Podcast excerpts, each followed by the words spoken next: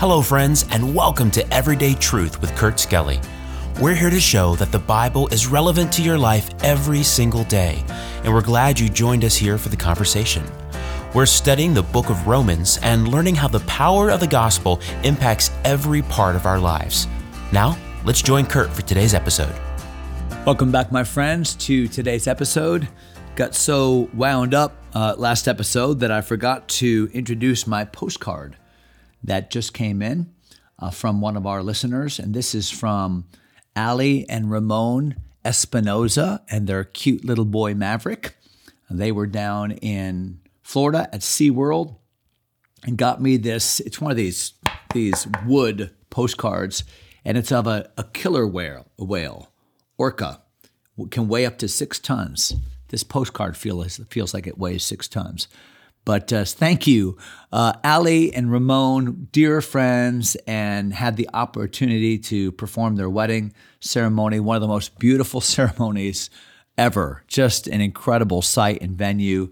But more beautiful than that ceremony is your marriage. And I appreciate your friendship. You guys have been a blessing to me. Uh, speaking about being a blessing, Romans chapter 9 is such a blessing to my spirit as I think about our God, think about His plan, think about His choices, think about His grace, His mercy, all of it is right here in the passage that we're studying. Yesterday, I kind of set the table about the book of Romans, what's been going on, how Romans 9 just fits seamlessly in all of that. Because here are the Jewish people thinking, yeah, what happened? And I thought that we had special status and God was using us in a special way. And it just seems like now we are kind of off on the shelf and so many have rejected the truths that just a few Jews have embraced, and that is that Jesus is the Messiah. What's going on? Well, look back at verse number four. I tried to get here last episode where the Apostle Paul describes the the people of God. He said, They're Israelites. And then he says this To whom pertaineth the adoption? So, in a sense, when God chose the nation of Israel to be his special emissary in the Old Testament, to reflect his glory and to through whom he would reach the world, that was the purpose of the selection of Israel. The Bible says he adopted them in the sense of, You are my son. So, and often you'll see that language in the Old Testament. Uh, my son, I've called my son out of Egypt, referring to uh, Israel in, in, in those days. And so Israel corporately was viewed as God's child. That's not the only metaphor God uses. We see in the book of Hosea, for instance, that he viewed her as a bride, and there are other examples, but adoption. Then the Bible says, and the glory. So the glory here refers to the the, the, the glory of God, the Shekinah or Shekinah. Sometimes people pronounce it that way, glory of God. And we know that God chose to deposit his glory, his presence among his people. Remember at Shiloh for those 369 years. Later on in the inauguration of the temple, the Solomonic temple. Then, then again, the, the Ezra temple later on, the temple of Jesus' day, the glory of God.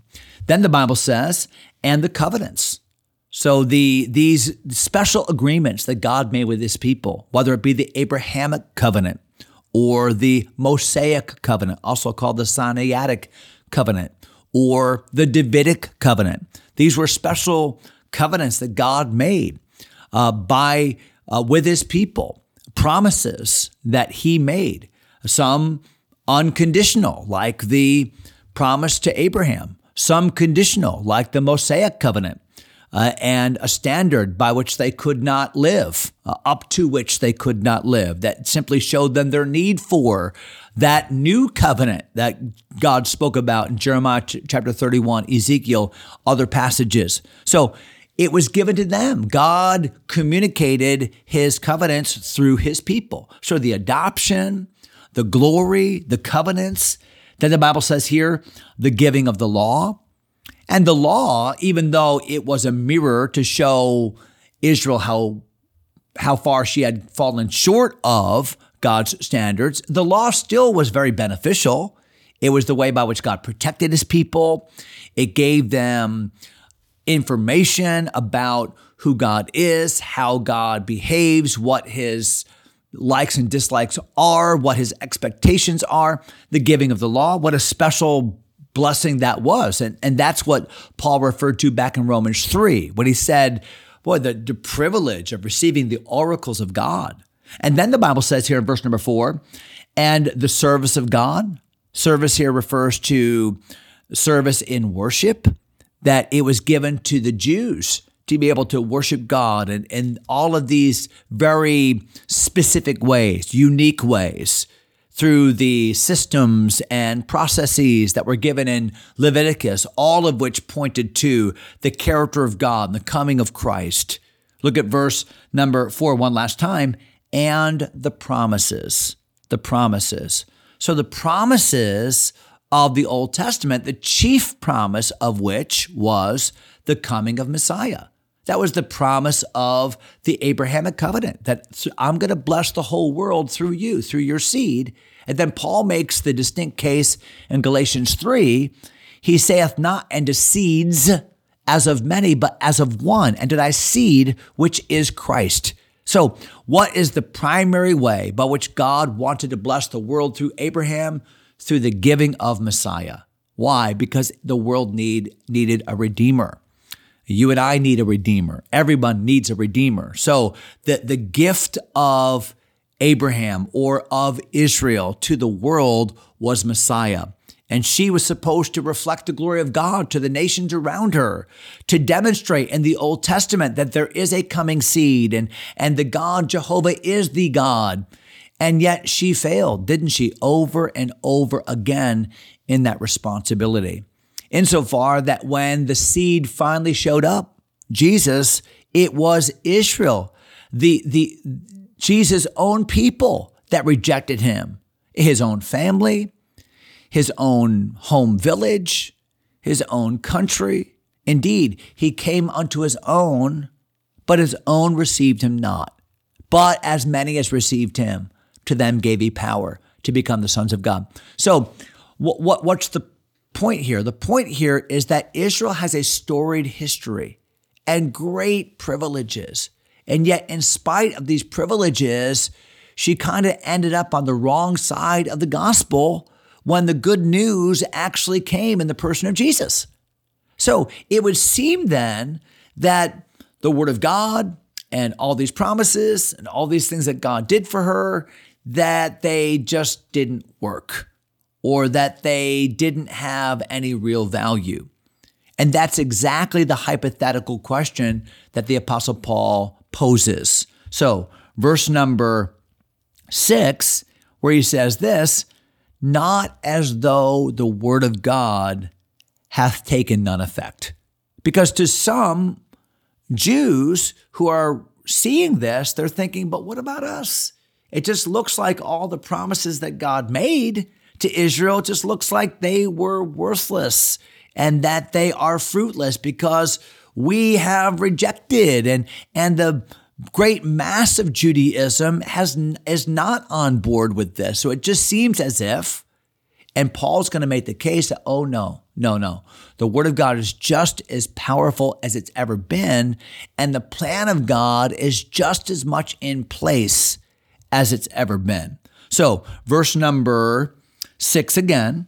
So, not as though the word of God hath taken none effect, for they are not all Israel which are of Israel.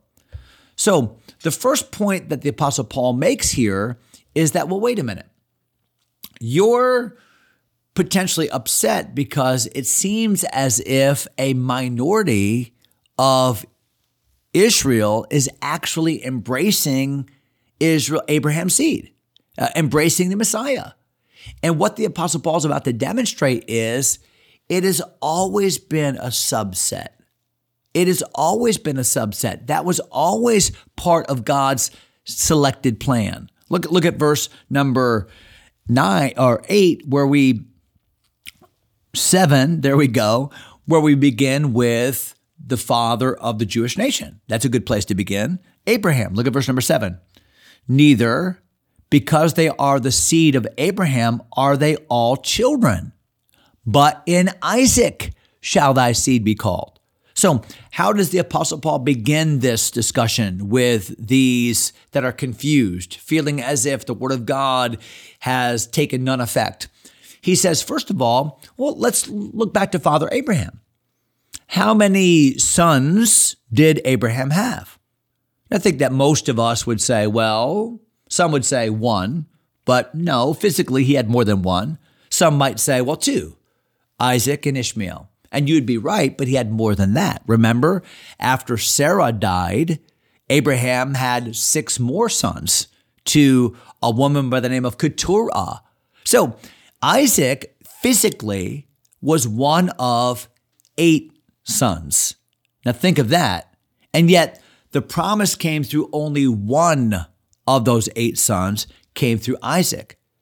And why is that important? Because there was a nationalistic feeling, uh, a, a kind of a lineage prejudiced feeling among Jews that, hey, I get a special pass, I get special favor because I am Abraham's child.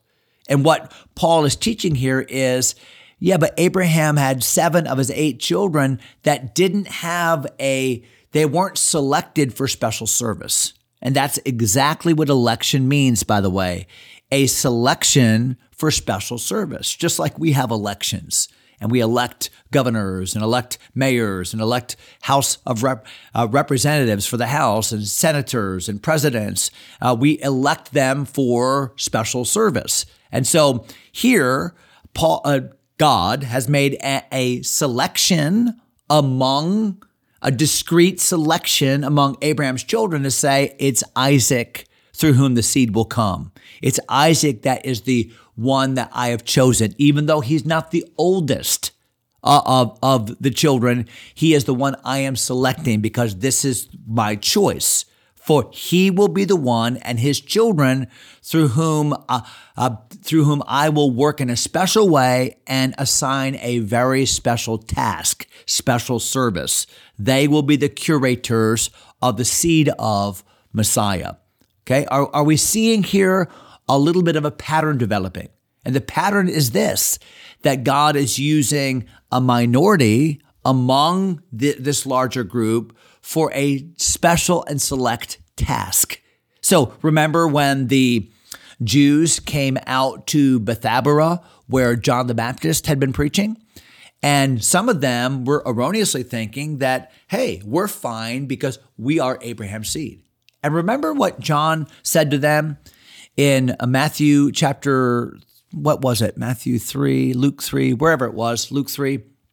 It's going to bother me now, so I got to look it up. Boy, have you ever had one of those brain freezes where you just, uh, hang on a second, it'll come to me. Yeah, it's it's uh, it's Luke chapter three. Hang on one second. Look at me here. One day you're going to be old, and uh, yeah, there we go. So, yeah, Luke chapter 3. In fact, while I'm here, let me just go ahead and read the verse, which is verse number 8.